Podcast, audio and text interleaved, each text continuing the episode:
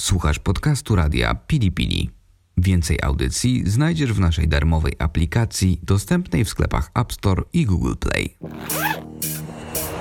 Porada na podróż. Podcast podróżniczy Jakuba Porady.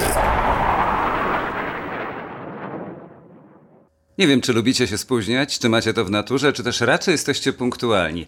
Ale myśląc w szerokim kontekście o podróżach, znalazłem kiedyś ciekawą informację na temat Urzędu Transportu Kolejowego i decyzji wydanej przez tenże urząd. Otóż ta instytucja dość liberalnie poluźniła znaczenie słowa punktualność, ponieważ jeszcze w 2018 roku pociąg punktualny był takim, który na stację wjechał nie później niż 4 minuty i 59 sekund po czasie, czyli niecałe 5 minut bez sekundy. To oznaczało do 2018 roku to, że pociąg przyjechał punktualnie. Zatem jeżeli podróżujecie tym transportem, ja często używam pociągów i bardzo je zresztą lubię, to pamiętajcie, że te 5 minut jeszcze kilka lat temu oznaczało, że mimo wszystko było punktualnie. Ale ponieważ pociągi u nas zawsze się spóźniały, przed wojną nie, ale już po wojnie się e, coraz częściej spóźniały, bliżej 89 roku i w tej chwili na tych kluczowych trasach paradoksalnie jest tak, że te najdroższe, najbardziej no, dumne połączenia, czyli na przykład Warszawa-Berlin, prawda, przez Poznań, no one się zawsze spóźniają.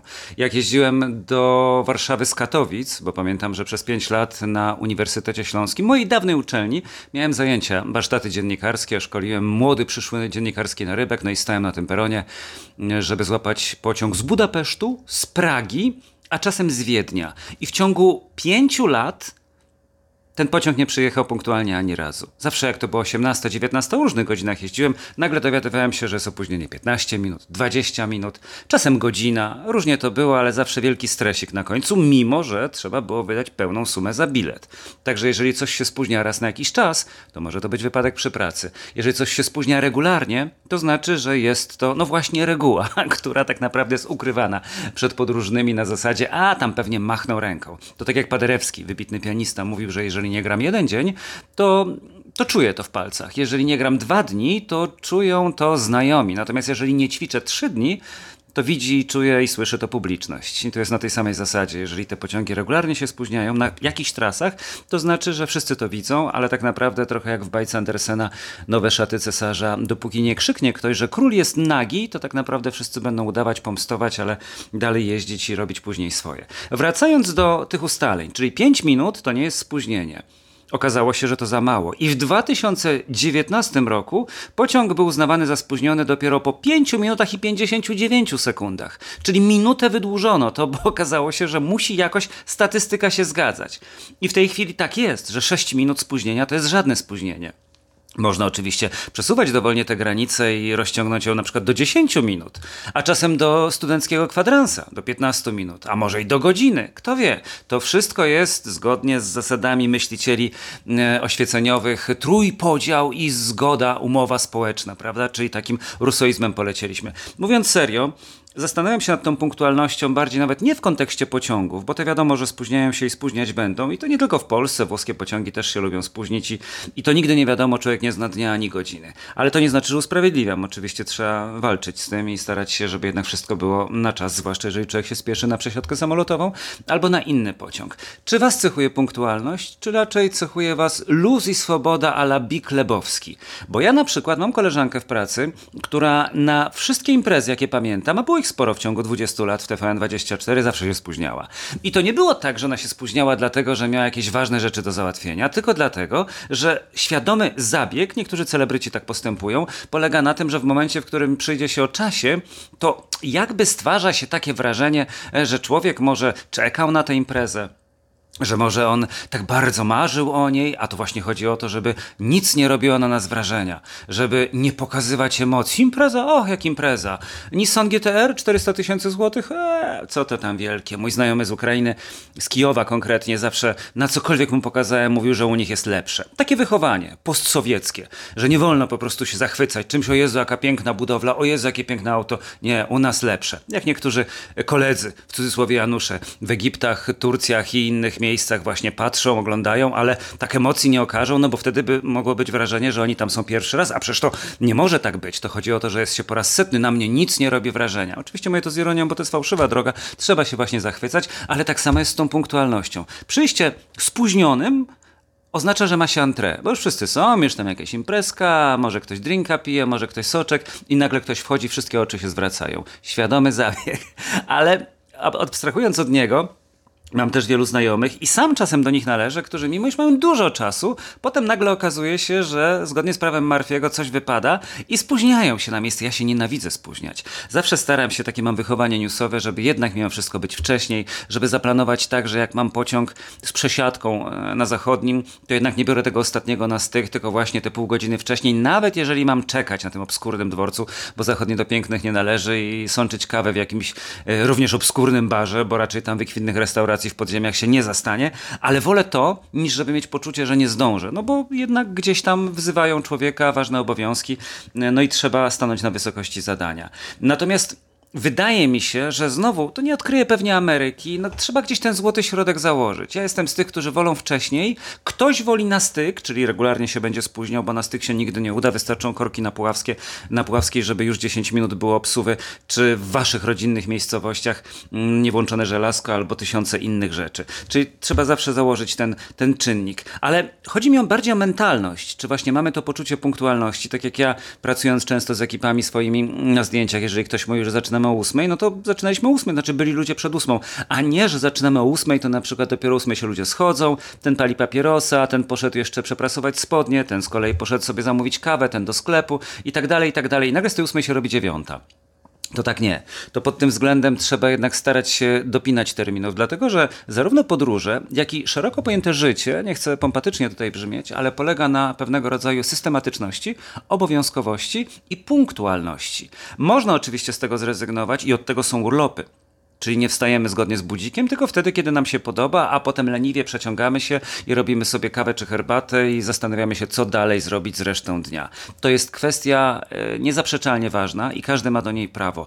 Ale właśnie temu służą te odpoczynki, na przykład na Zanzibarze, żeby wracać później do pewnego rytmu, narzucać sobie pewnego rodzaju priorytety, bo to jest lepsze niż pozostawanie w bezczynności. Bezczynność nudzi i bezczynność doprowadza właśnie do tego, że człowiek miał dużo czasu, jednak się spóźnił. A jak ktoś zapracowany, zawsze zdąża na czas. To jest zagadka, która mnie wielokrotnie nurtowała i nurtuje, ale którą także przedkładam Wam celem zastanowienia się, jak to w Waszym przypadku jest. Czy jesteście właśnie zawsze na czas, czy raczej wolicie odrobinkę, ale jednak się spóźnić. Pewnie i tak, i tak można, nikt za to nas jakąś karą tutaj nie obarczy, no więc y, potraktujmy to odrobinę z poczuciem humoru. I wracamy po przerwie. Podcast podróżniczy Jakuba Porady. Pora na mały odpoczynek, więc chciałem zaprosić Was tym razem do uzdrowiska. Może nie tak popularnego i znanego jak e, Busko Zdrój w Świętokrzyskiem, czy Solec Zdrój, w którym przecież przebywała sama pani Krystyna Pawłowicz, mocząc się w siarkowych kąpielach. No i oczywiście nie tak popularnego jak Ciechocinek. Chodzi mi jednak o miejsce, które ukryte trochę na poboczu Polski jest tak urzekające i tak cudowne, że warto poświęcić kilka godzin na dojazd, żeby znaleźć się w Gołdapi. Gołdap to jest właśnie miasto uzdrowiskowe w Warmińsko-Mazurskim i to jest miejsce, na terenie którego żyli kiedyś starożytni Jaćwingowie. To jest obszar historycznej Jaćwieży, więc y, jesteśmy w miejscu, w którym w XIII wieku żyło bałtyjskie plemię Jaćwingów i można pobawić się w historyka i starać się znaleźć więcej informacji na temat na przykład Puszczy Romińskiej, która znajduje się na północy, to jest taki pas pomiędzy Niemnem i Szoszupą na północy i Niemnem na wschodzie, jeszcze Biebrzą na południu, więc znakomicie ta Jaćwierz y, i teraz od razu Gołdap jest położona. Jedyną niedogodnością jest to, że czasami niestety komórka przestaje zbierać polski sygnał i zbiera sygnał z obwodu kaliningradzkiego. Dlatego będąc w pobliżu, czy na Mazurach Garbatych, które znajdują się równie blisko, pamiętajcie koniecznie o tym, żeby zmienić ustawienia operatora w telefonie, żeby on nie wybierał automatycznie, bo jak automatycznie przeskoczy z waszej sieci obowiązującej w Polsce na sieć obowiązującą w obodzie kaliningradzkim, a ceny rosyjskie są bardzo, ale to bardzo wysokie. Dość podać przykład, że kilka lat temu w trakcie Mistrzostw Świata w piłce nożnej jeden z naszych rodaków zabrał ze sobą do Moskwy Znaczy zabrał, no po prostu pojechał z telefonem i bawił się całą noc przy włączonej muzyce z tegoż telefonu, nie bacząc na roaming i dostał rachunek na około chyba 18 tysięcy złotych, czy nawet 22. Podawały o tym informacje największe portale, więc możecie sobie sprawdzić. Tak czy inaczej, trzeba pamiętać, żeby potem po prostu nie był rachunek zbyt słony. Wracamy do samej Gołdapi. Ja tam pojechałem pociągiem, bo lubię pociągi. Telka Hańcza, pamiętam, mnie wiózł. I taki śmieszny był wagon ze ścianek działowych i to był wagon jakby przedziałowy, a zarazem bezprzedziałowy, ponieważ tam, gdzie na ogół są lustra albo ścianki, tam nie było nic. Ale mimo wszystko to było oddzielone. Nie wiem, jaki to model, rodzaj pociągu. Muszę Tomka Wasilewskiego zapytać, ponieważ on nie tylko zna się na pogodzie i na piorunach. Kiedyś napisał książkę o piorunach, ale także na pociągach. Potrafi kupić na Allegro rozkład jazdy z 70 1996 roku i porównywać, ile mm, jeździł pociąg kilkadziesiąt lat temu z Warszawy do Zakopanego, ile jedzie teraz. Zawsze jest to na korzyść przeszłości. Innymi słowy, im bardziej rozwiniętą cywilizację mamy, tym nasze pociągi jeżdżą dłużej do tego Poznania czy do tego Krakowa, chociaż tu akurat się znacznie poprawiło.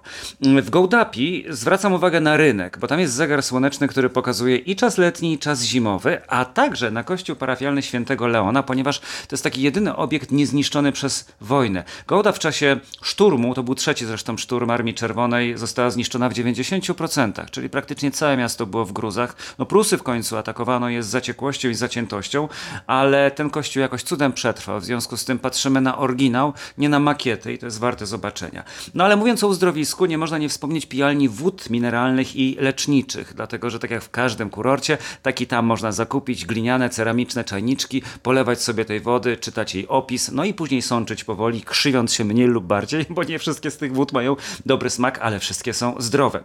Natomiast jeśli mówimy o zdrowiu, to polecam kuchnię rodem z Rosji. Jest taka restauracja Matrioszka, jeśli dobrze pamiętam, gdzie można zjeść e, kilka przysmaków właśnie z tej e, strony wschodniej i między innymi soliankę. Ja nigdy w życiu nie jadłem tak dobrej solianki jak właśnie tam, a byłem już kilka razy w Gołdapi i za każdym razem staram się tam wybrać, żeby spróbować. No to jest zupa e, rewelacyjna, po prostu tak bym mógł powiedzieć, parodując jednego z youtuberów, który używa słowa elegancko i profesjonalnie w co drugim zdaniu. Polecam gorąco, podobnie jak Centrum Smakoszy Kartaczy i to światowe.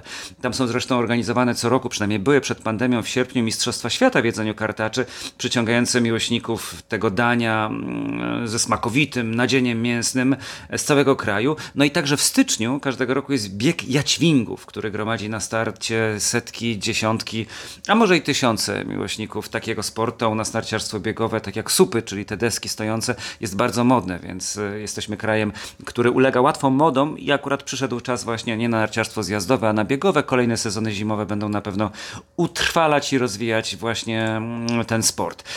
Co do samej Gołdapi, to dojazd albo pociągiem, albo autobusem, jeździłem i tak i tak, albo oczywiście samochodem. Ważne jest, żeby spróbować czegoś do jedzenia, żeby mm, spróbować się czegoś napić i jeszcze jeśli to będzie dalej zima, pamiętać o tym, że także tam można jeździć na nartach, już nie biegowych, a zjazdowych, bo na stokach Pięknej Góry mamy centrum sportowe rekreacyjne o tej samej nazwie i ponad 2000 metrów tras zjazdowych, a nawet 5 narciarskich wyciągów, w tym kolej krzesełkową. Także przy dobrych warunkach tam jest ponad kilometrowy betonowy tor saneczkowy i ja się tam nauczyłem jeździć na nartach. Nie w Zakopanem, nie w Beskidach, nie w Karkonoszach, nie w Austrii, a właśnie w Gołdapi. Pamiętam, że zjechałem wtedy w jeansach, bo nie miałem swoich spodni, więc trochę to był obciach, ale oczywiście pozostałe elementy w postaci butów, nart, wypożyczone zresztą i kasku i instruktora były na miejscu, więc raz, drugi, trzeci i później może bez stylu, ale zacząłem jeździć i na kolejnych mm, stokach, które już miałem okazję w Karkonoszach na przykład uskuteczniać i, i w paru jeszcze innych miejscach, między innymi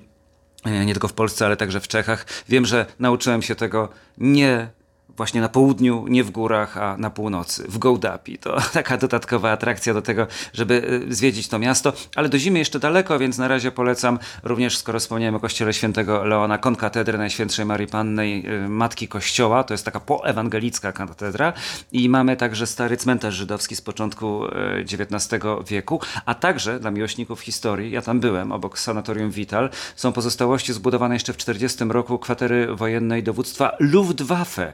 Tam e, Hermann Göring przebywał w Romintach pobliskich i tam w czasie wojny był schron przeciwlotniczy, dwa schrony do pracy, mm, e, a teraz jest z kolei mm, miejsce wypoczynku, gdzie można wejść do komory kryogenicznej. Pierwszy raz mi się to zdarzyło, zdarzyło akurat na zdjęciach, tak miałem minus 120 stopni. Myślałem, że zwariuję ze strachu, a potem się okazało, że całkiem spokojnie można wytrzymać. Człowiek jest odpowiednio ubrany, ma grube takie skarpety na nogach, także rękawiczki na dłoniach i okrycie mm, na głowę, a poza tym pozostaje w takich shortach, kąpielówkach, porusza się cały czas w tej parze i kilka minut można wytrzymać. Wspaniała rzecz, polecam znowu każdemu, e, ale oczywiście w konsultacji z lekarzem i zachęcam do odwiedzania Gołdapi, bo gościnni tam ludzie, jak nie wiem, wszędzie częstują, wyciągają jakieś napitki. Trzeba, trzeba bardzo uważać od tej gościnności. Serdecznie pozdrawiam i zapraszam na kolejne spotkania, porady na weekend. Do zobaczenia i do usłyszenia. Porada na podróż. Podcast podróżniczy Jakuba Porady. Wysłuchaliście podcastu radia Pili Pili. Więcej audycji znajdziecie w naszej darmowej aplikacji dostępnej w sklepach App Store i Google Play. Do usłyszenia w radiu Pili Pili.